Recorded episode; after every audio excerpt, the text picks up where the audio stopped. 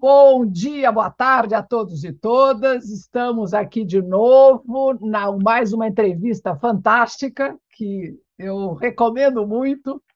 É, o tema é o tema da, da ordem do dia, é o tema de subsídios. E para falar de subsídios, não existe no mundo alguém melhor do que o nosso amigo Vitor do Prado.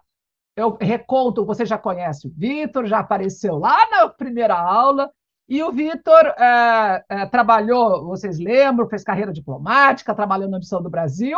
Quando eu cheguei em Genebra, o Vitor estava lá, estava lá cuidando de quê? Subsídios, antidumping. E aí nós dois temos que confessar, nós dois amamos esse assunto. Pronto. A, a gente trabalhou lindamente, eu me lembro de noites e dias, tardes intermináveis, que era corrigia a tradução da lei do Brasil de dumping e subsídio, que estava cheio de problemas. E o Vitor foi assim um negócio, uma experiência incrível, bons tempos. E depois que aconteceu, o Vitor uh, veio trabalhar como assistente do ministro Lampreia, depois ele voltou para o secretariado, adivinha cuidar de quê? De subsídio. Depois ele ficou importante, virou diretor da divisão lá da, da, da, da OMC, mas eu acho que ele gosta de, de subsídio. Então, Vitor, é um prazer imenso é, é, trazer esse tema que está super na moda, gente. Subsídio é política uh, industrial na veia. Hoje você não pode falar mais de política industrial, mas tem política industrial por causa de meio ambiente e digital. A pergunta é: pode o Estado pode dar dinheiro ou não pode dar dinheiro para a indústria, né? Como dar dinheiro? E aí tem o assunto da China, é das estatais, um assunto delicado se a China é economia de mercado ou não. Que loucura que vai ser essa entrevista. Então, ordem na casa. Vitor, bom dia. Um prazer tê-lo aqui, tá? Começa pela história, a história do subsídio lá no Velho GAT. Obrigadíssimo, Vera. Uh, bom dia a todos. Um imenso prazer estar uh, mais nessa entrevista. E como disse a professora Vera, subsídios não só é um tema uh, pelo qual ela e eu temos imenso interesse, mas é um tema que, na verdade, nunca saiu de moda. Né? É um tema que é, perpassa toda, toda a história do sistema uh, multilateral do comércio, e eu acho que a, a, professora tem toda razão, é um tema que é preciso ser estudado e entendido, porque tem, uh, tem muita atualidade. Uh, a, a, questão dos subsídios é, é, é curiosa, porque ela, a, a previsão de uma disciplina sobre subsídios já existia no GATT, no artigo 16 do GATT. Ah, o título do artigo 16 do GATT é ah, subsídios, e a ideia era de que, é, nós todos nos lembramos, o GATT era um acordo basicamente sobre tarifas. e qual a relação entre o subsídio e uma tarifa de importação? E a ideia era que os, as partes contratantes do GATT deveriam ter uma certa disciplina para que não frustrassem as concessões tarifárias por meio de subsídios. Ou seja, quando você faz uma tarifária, digamos, abaixa a tarifa para, digamos, importação de tratores, a ideia é que você dá maior possibilidade para um outro país exportar tratores para você, se você abaixou a sua tarifa uh, para tratores. Ora, o que acontece se, no momento em que você abaixa a tarifa para tratores, o governo dá um subsídio para o seu fabricante doméstico de tratores? O preço do trator nacional abaixa e você frustra aquela uh, concessão uh, que fez pro, numa negociação tarifária. Uh, e eu, esse é um exemplo da vida real. Houve um caso de tratores entre a Itália uh, e os Estados Unidos, justamente uh, frustrando uh, concessões tarifárias. A ideia, portanto, era que não se deveria, por subsídios, aumentar ou diminuir as exportações artificialmente. Havia também, já no GATT, o artigo 6 que é um artigo que trata de antidumping e de medidas compensatórias. Agora, esse é um artigo, digamos, de, de caráter tenho vontade de dizer, um pouco mais processual, ou seja, quais são as, quais são as, como que deve ser feita a investigação uh, para dumping e para medidas compensatórias, que tem uh, muitas semelhanças, e quem estuda a defesa comercial sabe daqueles três elementos, uh, dumping ou subsídios, um dano à indústria no país importador e o nexo causal entre, entre os dois. Uh, portanto, já havia uma certa, uh, uma certa disciplina desde o tempo do GATT. Havia, no entanto, uma diferença de ponto, uma diferença conceitual de subsídios que, no fundo, uh, vigiu até a, a rodada Uruguai, e era a diferença a, a seguinte: um subsídio existe quando um governo tem um custo ao conceder um subsídio, ou o subsídio existe quando quem recebe o subsídio tem um benefício. É, seria justo perguntar, mas como que se pode ter um benefício quando não há um custo para o governo? Eu poderia dar vários exemplos aqui, mas teoricamente é possível. Pensemos, é, por exemplo, numa proibição de exportação. Uh, a proibição de exportação, não, teoricamente, não tem custo para um governo, uh, sobretudo se for, digamos, de um, de um produto como couro, uh, couro cru, que é um insumo para a fabricação de calçados. se o governo proíbe a exportação de couro cru, abaixa o preço desse insumo, uh, e não há, teoricamente, uh, custo para para o governo. Não estou entrando na questão uh, sobre a legalidade ou não de uma proibição de exportação, que é, que é, outro, que é outro assunto. Mas, digamos, é, essa diferença era uma diferença basicamente entre os europeus e os americanos. Os europeus diziam que se o governo não tem um custo financeiro ao conceder um subsídio, não há subsídio. E os americanos diziam: não, você não tem que olhar o custo do governo. O que você tem que olhar é, é se quem recebe o subsídio tem um benefício.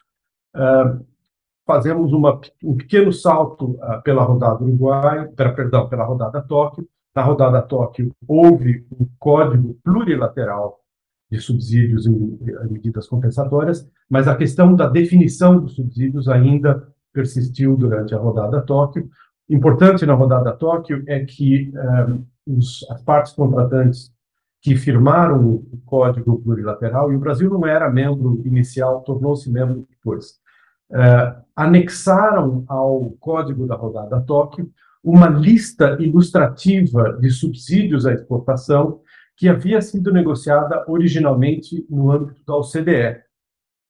Uh, e aquela lista ilustrativa, que era uma coisa quase que um, gentleman's agreement uh, na OCDE, nos, entre os países desenvolvidos uh, naquele, naquele momento, foi anexada ao, ao acordo da rodada Tóquio e acabou sendo anexada ao acordo de subsídios da rodada Uruguai, mas isso é, isso é outro assunto.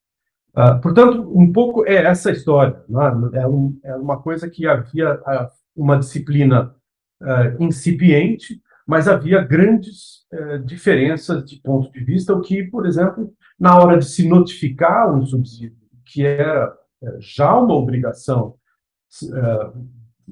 do, do tempo do GATT, Alguns diziam, não, eu não vou notificar porque no meu conceito de subsídio isso daqui não é um subsídio. E outros diziam, não, mas no meu conceito é. Então, até que se chegasse a um acordo sobre o que é um subsídio, ou seja, a definição do subsídio, é, a disciplina era muito, era muito incipiente. E daí, evidentemente, nós chegamos na rodada do Uruguai e o grande, vamos lá, diga lá, professora. Eu, eu, me lembro, me corrija, o Brasil na rodada, no código, no código velho de subsídios, o Brasil não assinou. Você se lembra dessa história? Foi assinar depois. Eu me lembro que o embaixador Recupero dizia: não, o Brasil assinou depois, não sei o quê. Você se lembra disso? Quer dizer, olha só como é que... O Brasil não, não, não assinou os, os códigos plurilaterais de antidumping subsídios uh, da rodada Tóquio originalmente, originalmente, veio assinar depois. Tá. Quando eu comecei a trabalhar em política comercial uh, no final dos anos 80, Uh, o Brasil já havia assinado. Já havia assinado, tá bom, então tá. Já havia assinado os dois acordos. Pronto, e havia, e houve, houve, uh, houve litígio entre Brasil, por exemplo, e Estados Unidos, na questão de calçados, justamente sobre subsídios, e havia dois, Isso é importante lembrar.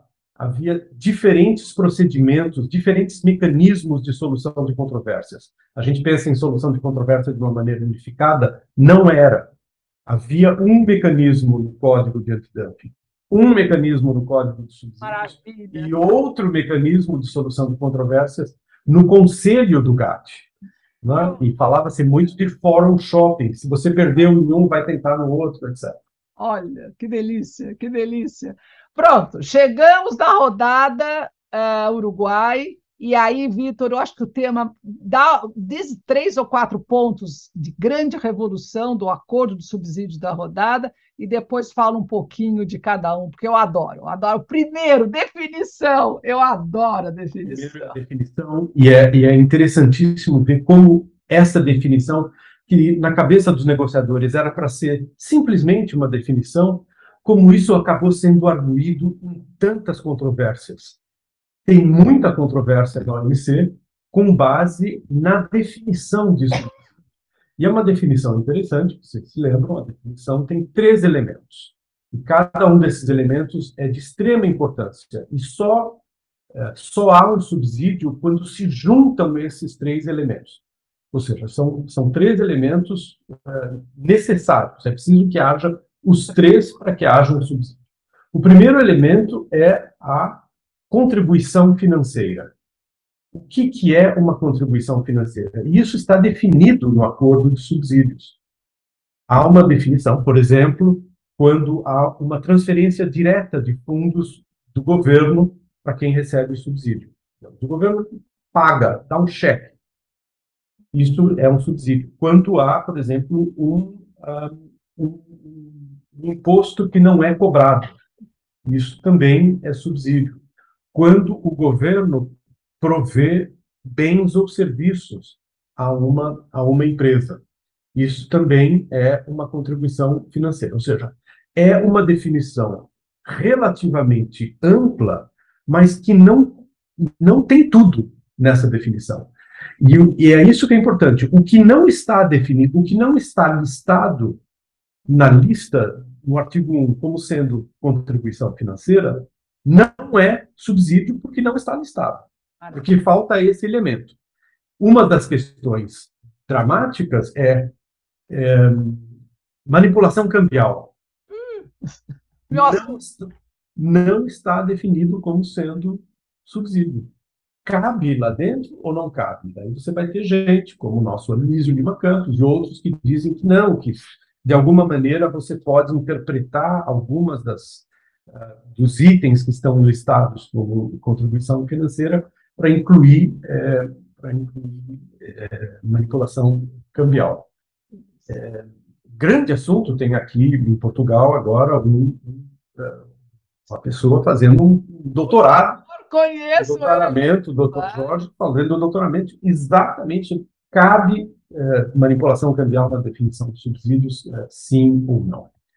O segundo elemento é o governo. É, e daí a pergunta, bom, todo mundo sabe o que é governo. governo em que nível? Federal, regional, estadual, municipal? Pronto. todos, todos os níveis de governo. E aí entra quem exerce função de governo. Um banco estatal é governo? uma empresa estatal é governo, mas hum. falamos, falamos vamos falar sobre, depois, mais para frente, sobre empresas estatais ou banco, bancos estatais que, teoricamente, agem como se fosse governo. Uh, e isso também estaria uh, incluído. Ou seja, a, a, questão de governo, em princípio, todo mundo entende o que é, não é, não é tão fácil assim. E a terceira, o terceiro elemento é o benefício. Então, contribuição financeira por parte de um governo que confere um benefício. Agora, como é que se define benefício? E é, e é interessantíssimo, porque a, a, a, a definição de, de, benefício não está no artigo 1, mas encontra-se lá no artigo 14, quando, fala -se de, quando se fala de, de medidas compensatórias, estou falando agora do acordo de subsídios da, da OMC, eh, é uma comparação com o mercado. Ou seja, uma empresa que recebe um subsídio qual é a situação em que ela se encontra em comparação com a situação em que ela não receberia um subsídio. Então, se o governo dá um empréstimo ao juro X para uma empresa, esse juro X vai ser um subsídio? Depende.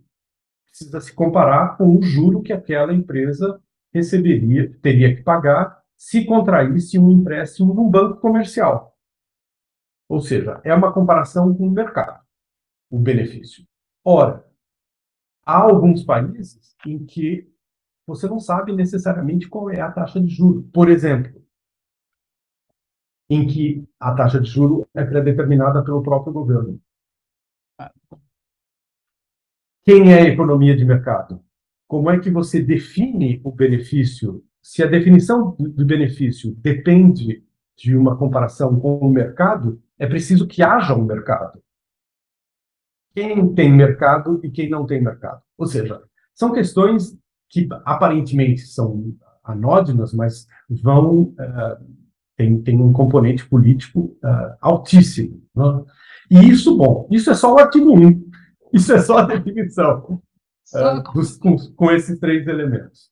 E daí nós passamos, evidentemente, à estrutura do acordo, que é uma estrutura uh, belíssima, porque o acordo foi construído de, com, uma, com uma estrutura jurídica muito interessante, em que ele vai, como se fossem blocos que vão se sobrepondo a partir da, defi, da definição a, a definição do que é especificidade, ou seja, o subsídio só será acionável por outra parte se ele for específico, e, e a definição de especificidade está no artigo uh, 2 do acordo de subsídios, e basicamente a ideia é que, é que se um subsídio é dado a todas as empresas, ele não é específico e, portanto, não, não, não distorceria o mercado, enquanto se o subsídio é concedido a, um, a, uma só empresa, ou a um grupo de empresas, ou a empresas localizadas numa certa região do país, ah, daí ele distorceria o mercado. Na verdade, a, a, digamos, o substrato uh, teórico é a distorção uh, da competitividade. Muito é você dar a uma empresa uma vantagem que ela não teria se não fosse o SUS. Muito bem. Agora vamos atacar outro ponto que eu adoro: o farol. Farol de subsídio. Verde, vermelho, amarelo. Vamos lá, Vitor. Vamos de farol. Vamos com, vamos com o semáforo, não o farol. O semáforo. O, o semáforo é o, foi, uma, foi uma maneira, uh, uma metáfora bonita que se encontrou, bem, bonita, tanto quanto um semáforo pode ser bonito, mas é, é expressivo ah, aos subsídios que são proibidos, os subsídios vermelhos, os subsídios que são acionáveis, a luz amarela, e daí havia uma categoria de subsídios que eram permitidos, e eram os subsídios verdes. Então, vermelho, amarelo e verde. Então, vamos começar pelos vermelhos. Subsídios proibidos. Ninguém pode manter esses subsídios. Dois tipos: subsídios à exportação. Então, um subsídio que a empresa só recebe quando exporta, ou seja, quando o governo condiciona a concessão do subsídio a uma performance exportadora, isso é proibido. Muita gente não entende isso. E, é uma, e, é, e tem muitos tipos de subsídios que podem ser considerados ligados à, à performance exportadora, inclusive aqueles subsídios que estão ilustrados no anexo 1, que era aquela famosa lista da OCDE. O segundo tipo de subsídio é aquele subsídio que o governo só concede se a empresa utiliza insumos e componentes domésticos. Ou seja, obrigar a empresa a comprar insumos ou partes e componentes no próprio país para fabricar seu produto uh, como condição para concessão uh, do subsídio. E, mais uma vez, a ideia aqui é que seja um subsídio à exportação, seja um subsídio uh, condicionado à utilização de componentes ou insumos domésticos, distorcem o mercado, são a maior distorção que haveria do ponto de vista da teoria econômica e, portanto, são proibidos. O famoso conteúdo local. Olha lá. O famoso conteúdo. Local, Não pode. Pronto. Exatamente. Então, subsídio à exportação e o conteúdo local, esses dois subsídios são totalmente proibidos. Ilustra os painéisinhos. O Brasil é mestre em, em, em, levar painel por conta de subsídio. Aqui, Vai lá, Embraer, financiamento, né? Exatamente, financiamento muito baixinho, baratinho, financiamento baixinho. O Canadá não gostou. E depois o conteúdo local foram várias vezes, né? Assim, regime automotivo, teve. Regime automotivo. Coreia, Japão, todo mundo né, levou para. O curioso é que esses são os subsídios que os governos gostam de dar. Porque politicamente, você, para aprovar um subsídio desse, o governo diz: não, olha, eu estou concedendo esse subsídio, mas troca a empresa tem um, digamos, está fazendo alguma coisa, a empresa está fazendo um bem para o país ao exportar ou a comprar uh, os seus insumos localmente. É? Ou seja, politicamente, são os tipos de subsídios que, uh, que os governos gostam. E quando se ouve países em desenvolvimento reclamar, diz, ah, os países desenvolvidos, desenvolvidos tiveram esses tipos de subsídios para se desenvolver, e quando eles chegaram lá, eh, daí proibiram esses subsídios e impedem que os outros países se, uh, se desenvolvam. Tudo isso, evidentemente, é, um, é, uma grande discussão acadêmica e política é? sobre esses subsídios. Mas é verdade, Embraer, dos dois lados, do Brasil do e do Canadá, ou seja, aqui havia alegações de, de violação da proibição eh, de concessão de subsídios à exportação do Canadá contra o Brasil e do Brasil contra o Canadá. E você se lembra que ambos ganharam. Ou seja, o Canadá ganhou contra o Brasil ah, é. e o Brasil ganhou contra o Canadá. Foi, cruz, foi cruzado.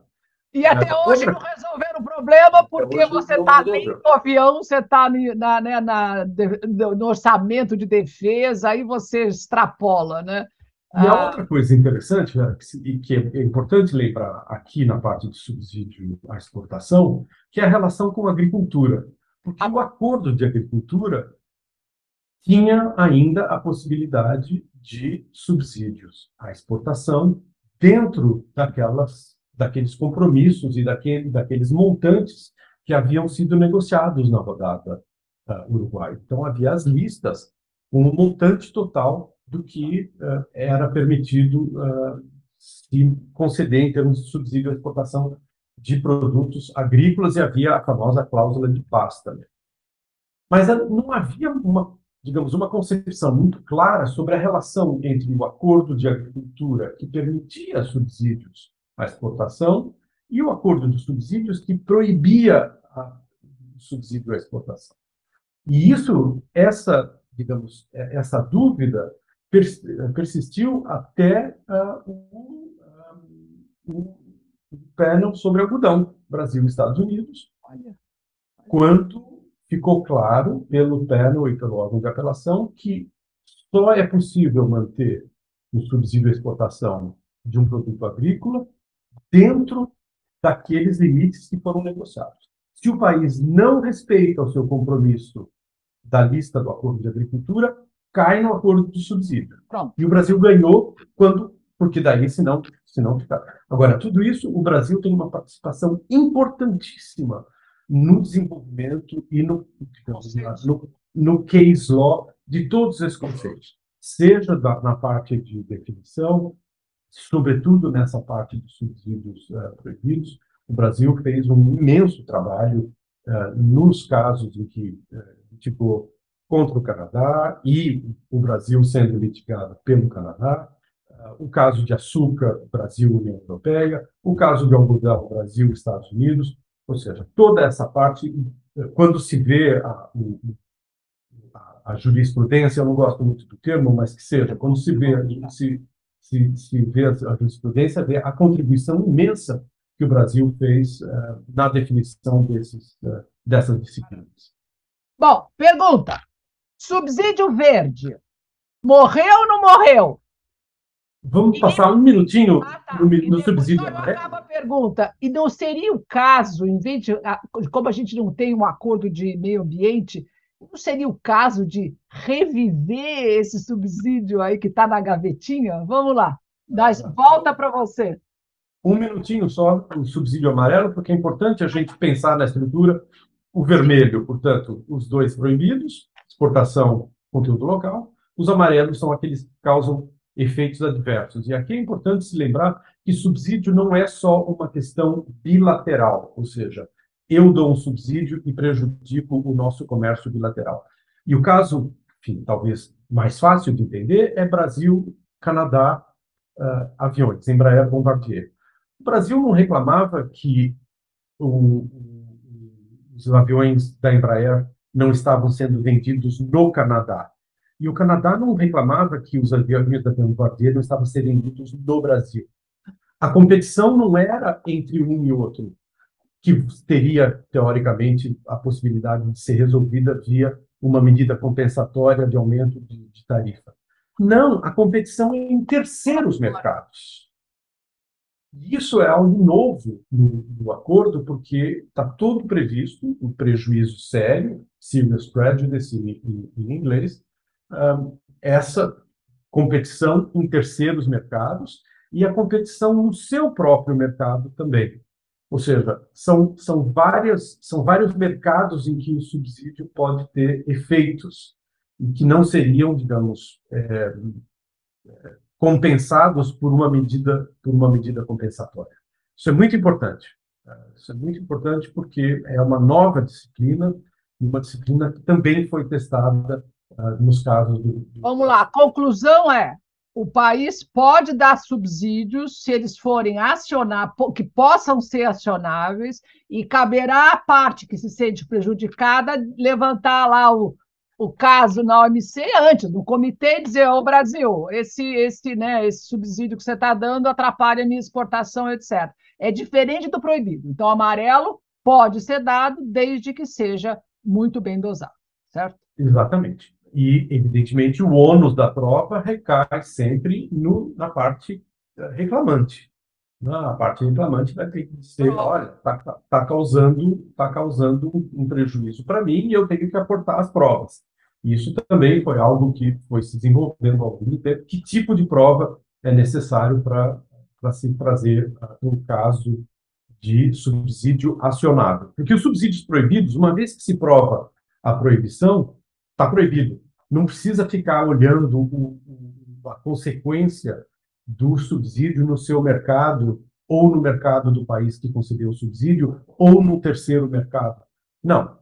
O subsídio proibido é proibido per se, como a gente diz. Já o subsídio acionável, cabe à parte é, que é, reclama provar que há consequências é, para.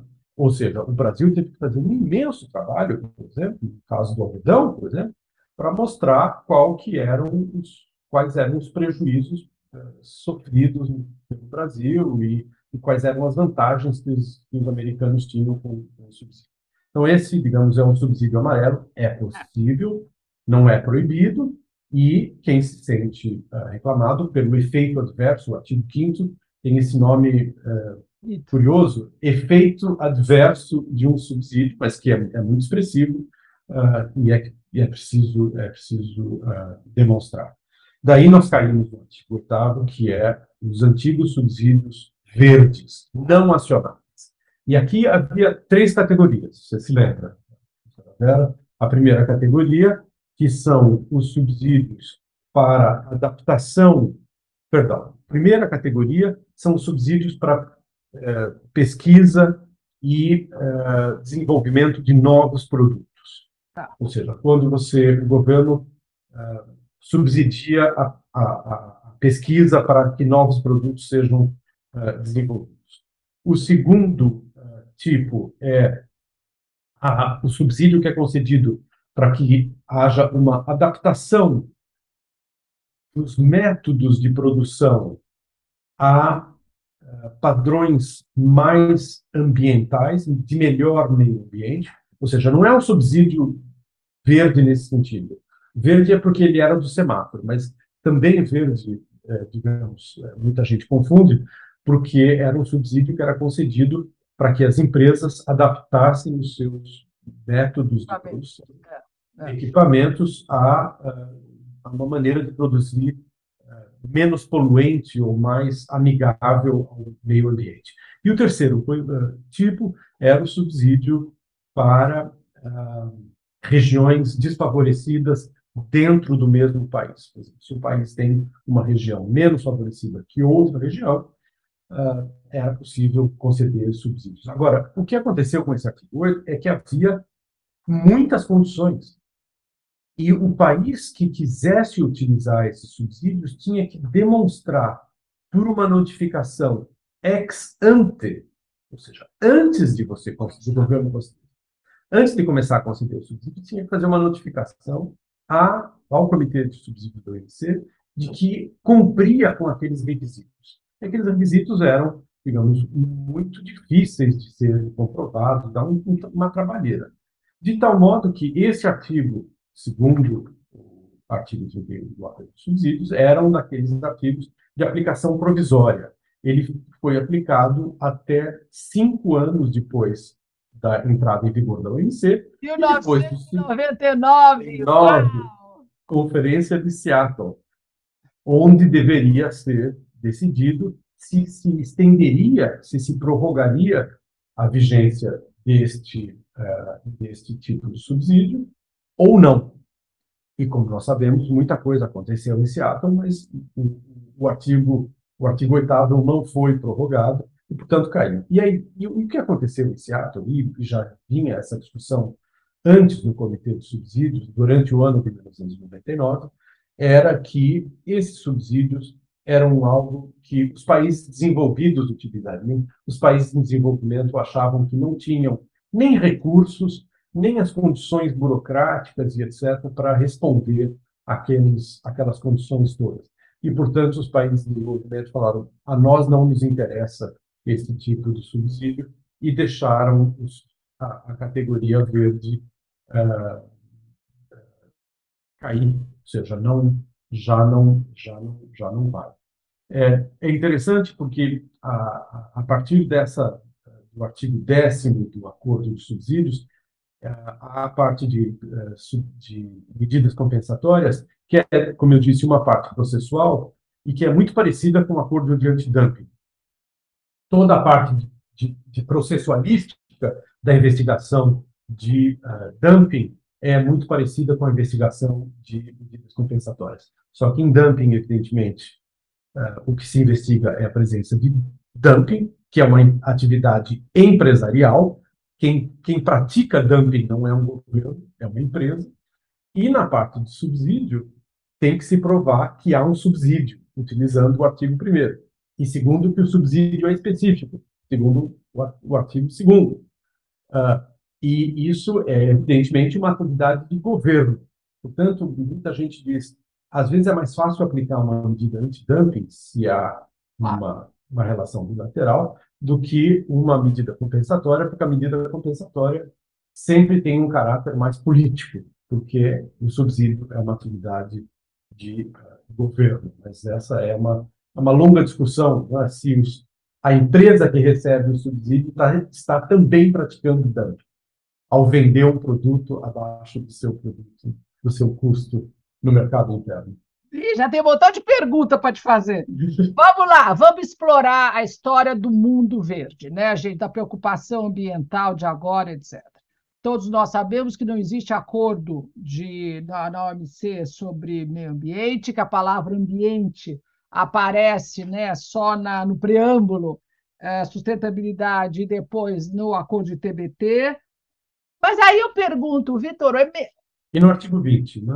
Pois é, artigo 20, aí você pode, as exceções todas.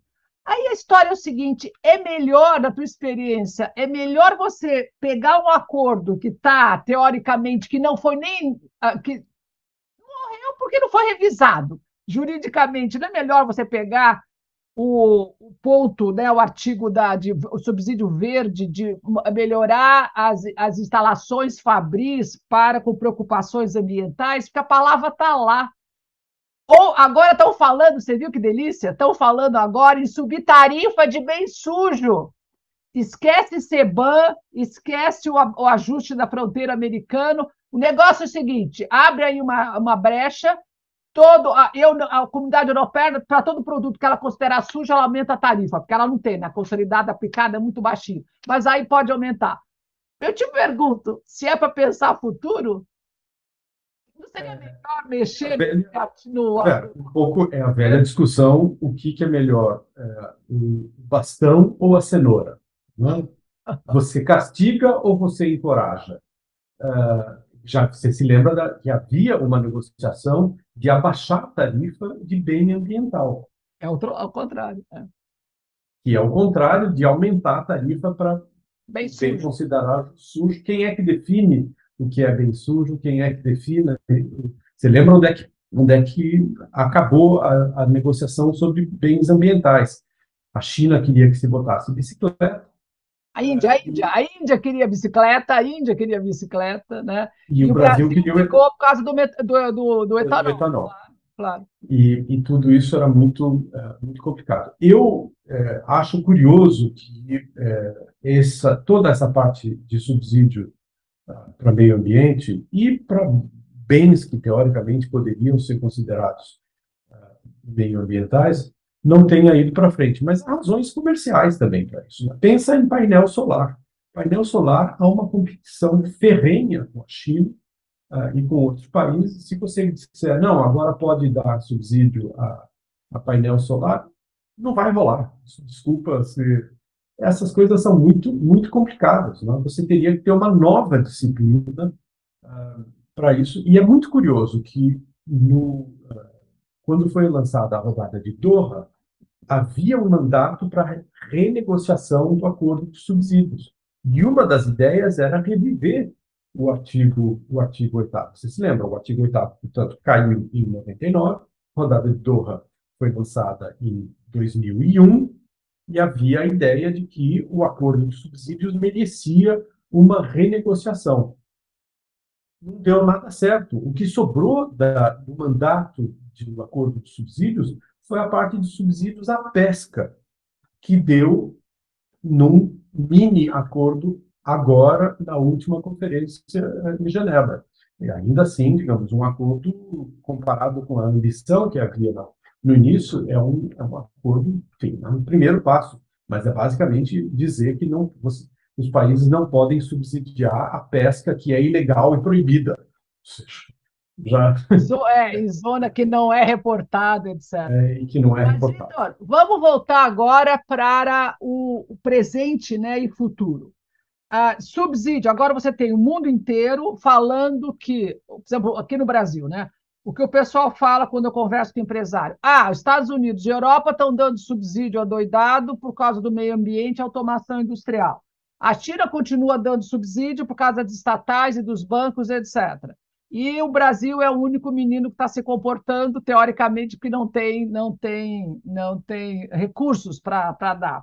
Então, como é que fica? É, que é uma pergunta que eu acho que eu acho uma discussão fantástica. Como é que fica essa nova política industrial, nova, porque é diferente da velha, que é conteúdo local e, e incentivo fiscal, com a necessidade de você ter hoje uma, uma indústria que está claramente em processo de desagregação e, e, né, e, e com dificuldades. Então, esse assunto é. é. uma delícia. Vamos devagar. Tá?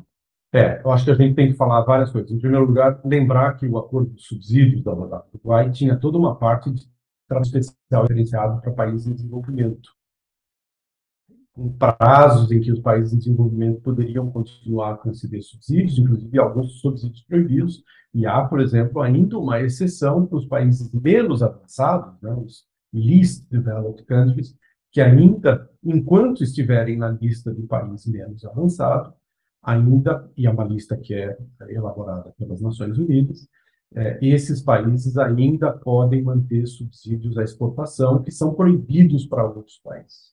Mas eu acho que o que, o que você está falando não é essa parte de subsídio de exportação e também não tem muito a ver com tratamento especial diferenciado para países em desenvolvimento. Tem a ver com subsídios que podem ser acionáveis e que podem, é, evidentemente, fazer uma diferença na distorção no mercado. Uh, vamos começar pelo mais simples, que são os subsídios todos sabemos que tanto os Estados Unidos quanto a China ah, mas, sobretudo, a China consegue a indústria siderúrgica.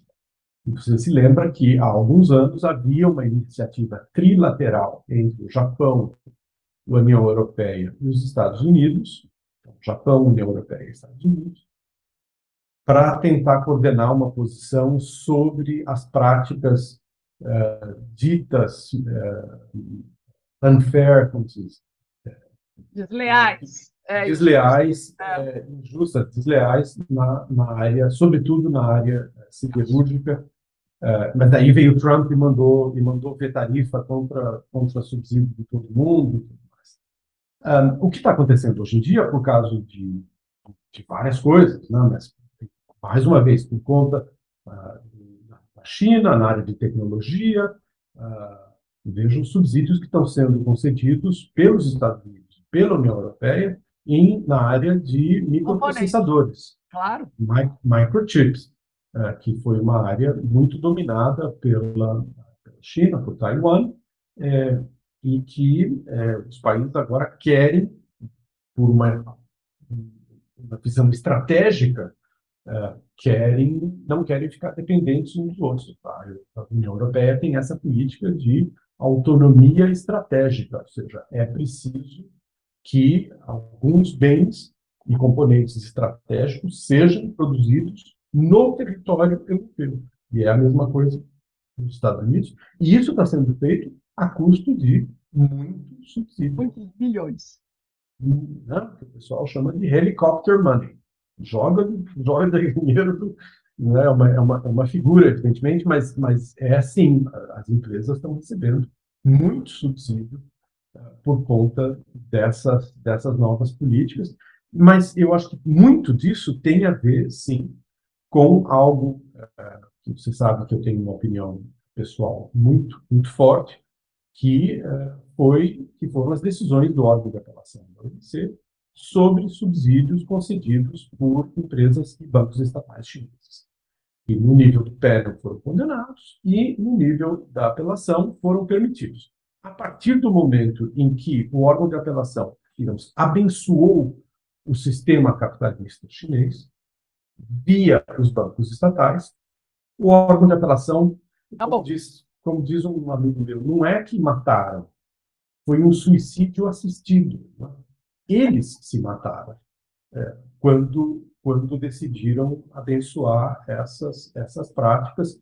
É, você pode até discutir do ponto de vista jurídico, do ponto de vista de, de geopolítica e geoeconomia, aquilo, evidentemente, foi um grande erro. É, e, é, e, causou, e tem, e, a não ser que você diga, bom, de qualquer maneira, a China ia ascender e se tornar o que é de todo, de todo modo, mas, digamos, aqui havia, desde a rodada do Uruguai, um certo compromisso. Os Estados Unidos tinham tarifas muito baixas, muito consolidaram as tarifas de bens industriais em níveis muito baixos. É Por outro lado, dava-se aos Estados Unidos a possibilidade de utilizar medidas de defesa comercial para setores que foram que eram politicamente sensíveis, como o aço, por exemplo. A partir do momento em que você retira essa válvula de escape política dos Estados Unidos e de outros países, claro. aí o sistema, o sistema, o sistema implode. É? É, é, e tudo isso tem a ver com subsídios. Eu acho importante que todo mundo sabe, e é uma coisa importantíssima, inclusive do ponto de vista histórico. Historicamente, a relação entre governo e empresa, a relação entre quem tem dinheiro e quem ajuda, apoia ou até é proprietário dos meios de produção, é uma questão que vem que vem de há muito tempo. Lembra da Revolução Soviética? A Revolução Soviética foi o Estado se torna proprietário dos meios de produção. É? E, e, e, o que acontece na China não é o que o Estado é proprietário, mas o Estado tem uma influência fortíssima na produção. É essa relação entre Estado e meio de produção tem a ver aqui com o nosso acordo de subsídios. É tudo disso que nós estamos falando. E isso é, digamos, uma, uma, uma coisa que não está resolvida. E, evidentemente, os países desenvolvidos hoje, Estados Unidos, União Europeia, Japão, etc., decidiram, olha, nós não vamos esperar todas essas indústrias morrerem, nós não vamos esperar ficarmos totalmente dependentes do nós vamos subsidiar essas indústrias que são, que são necessárias, que são estratégicas. Pronto. Puxa, a gente é incrível, né? Que delícia que é discutir.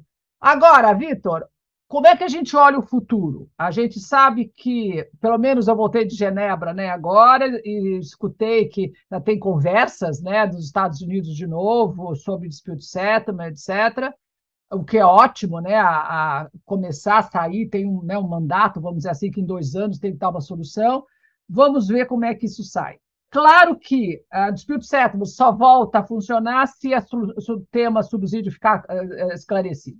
E eu acho que você tocou no ponto que é como é que você resolve uh, o conceito de subsídio né, de, de uma forma que limite uh, o poder do Estado de ajudar a produção. Porque se não for assim, não tem nem dispute settlement não tem, vai ter nem subsídio. O que, que quais são os pontos, né? Quais são os pontos de um novo acordo de subsídio que você listaria? Vamos lá. Eu acho que você tem que eh, olhar com muito cuidado a questão, sim, do que são indústrias estratégicas, tem que olhar ah. uh, ao tipo de distorção que pode causar e, evidentemente, como você próprio disse, você tem que tentar resolver a jurisprudência que foi criada e que, evidentemente, os países, muitos países, não só os Estados Unidos, mas outros países não, não aceitam, que, digamos, eh, legalizou uh, a, a o regime de capitalismo de Estado chinês. É isso, é muito é, isso, isso, é, isso é muito complicado. Muito, muito complicado. E vai, haverá muita gente que, se ouvir essa aula, vai querer me crucificar e dizer: não, não abençoa. Não, abençoa. Abençoa sim, porque a partir daí nós vimos tudo tudo que aconteceu. É, é, é, e eu acho que é importante que esses temas sejam discutidos abertamente, inclusive com os chineses, porque cada vez que eu converso com os chineses sobre esse assunto, eles estão dispostos a conversar. Olha. O que, o que aconteceu, no fundo, se você pensar, é que com esses subsídios todos que os Estados Unidos e a União Europeia estão concedendo, não é que a China virou capitalista, os países ocidentais viraram mais chineses, se você.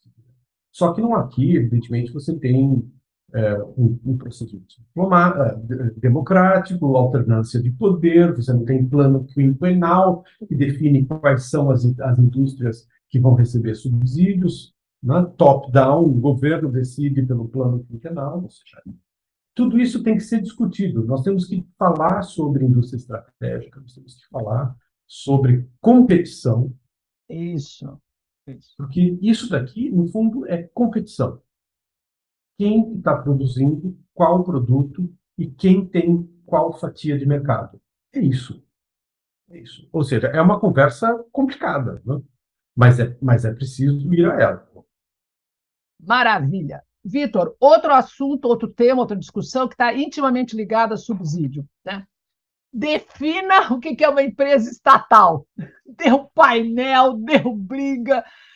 Bom, a história é complicada, não é? Porque empresa estatal, concessão, lá sei eu, por exemplo, no Brasil você tem várias estatais que são concessão do Estado. É empresa estatal? está é, tá, tá cotado em bolsa, é empresa estatal, 50% de capital detido pelo Estado, é empresa estatal. Como é que a gente tenta definir, clarear esta, este quadro? Porque é fascinante. E, de novo, esse, é, esse foi o ponto central da controvérsia entre os Estados Unidos e a China. No nível do panel, eles disseram que esse problema é muito complexo, nós precisamos de uma regra simples, que é uma regra é, simples e fácil. E eles definiram é, quem é que detém ações, quem é que detém a propriedade da empresa. Mais de 50% é estatal, ponto final. E no órgão de apelação, e sobretudo, aquele pé não tinha a ver com, com a China. Não? Se o governo detém mais de detém o poder uh, de decisão da empresa, é uma empresa estatal o órgão de apelação diz que não, que era preciso provar, e a prova cabe à parte reclamante, é preciso trazer provas de que aquela empresa ou aquele banco está agindo como se fosse governo, está exercendo funções que são funções de governo. Olha, o nível da prova aí é um nível impossível. Né? Como é que você vai ter provas de, de uma outra empresa lá de que ela está agindo como se fosse está exercendo funções de governo. É, é muito difícil, é praticamente impossível. Praticamente impossível. Mas, de um ponto de vista lógico, faz sentido. Faz sentido você dizer, não, a simples, a simples propriedade acionária não, não é determinante. O que é determinante é o comportamento, é a função da empresa ou do banco estatal. E ela se comporta como? É, é isso daí. Do ponto de vista lógico, eu insisto, isso faz sentido. O problema é você trazer isso para a área de solução de controvérsias e o que isso acarreta em termos de ônus da prova. E daí, evidentemente, é, falseia totalmente a competição. Eu volto a esse tema é, recorrente, porque subsídios, no fundo, desde aquilo que nós conversamos no começo, no artigo 16, tem a ver com frustrar expectativas. Ah, eu assinei um acordo, eu fiz uma negociação. E você está? E você está frustrando aquilo que eu negociei, aquela concessão que eu fiz, o acordo que eu assinei. Uh, ou seja, é, é uma competição desleal, se você quiser. E, é, e isso é que tem a ver com subsídios. Né? E, é, e é por isso que, no fundo, esse tema é tão fascinante e tem a ver com tanta coisa que nós estamos vendo. E, evidentemente, para os países mais pobres é muito triste, porque, como você disse, não tem recursos para subsidiar esses países, e, sobretudo, no mundo de alta tecnologia, no mundo digital, isso vai ser ainda mais complexo. Ainda mais complexo. Você vai ter um, um descolamento cada vez maior de quem investe em alta tecnologia e quem não investe. Isto que mata, não é? Porque aquela história, subsídio não é só né, para ajudar alguém a exportar, etc. tal, um produtinho. Não, é todo o futuro, é toda. De novo, olha o subsídio verde. Estava lá que pesquisa e desenvolvimento podia ser subsidiado. De novo, só o rico consegue fazer, não é? Mas e aí vai. Os que foram concebidos para se chegar à vacina de Covid. Por favor, veja. Só aí. se chegou, só se, ou seja, qual é o papel do subsídio na inovação? Ou seja, sem isso não tem. Eu concordo. Eu acho que dos, dos gargalos, dos nós que a OMC vai ter que, que desatar para poder avançar, né? certamente subsídio acaba sendo o mais, o mais importante. E, a, e a, as negociações, alguma coisa aconteceu, Vitor, até o tempo que você estava em Genebra? Não. Alguém teve coragem de abrir essa, essa caixinha aí de Pandora? Não, porque no fundo a discussão uh, a discussão resvalou toda para a solução de controvérsias. Ah. Porque, claro, porque os Estados Unidos disseram aquele, aquele uh, relatório do, do USTR uh, do Bob Lighthouser dizendo quais são as razões pelas quais eles bloqueavam a, a, a nomeação de membros do órgão da apelação é recheado de subsídios.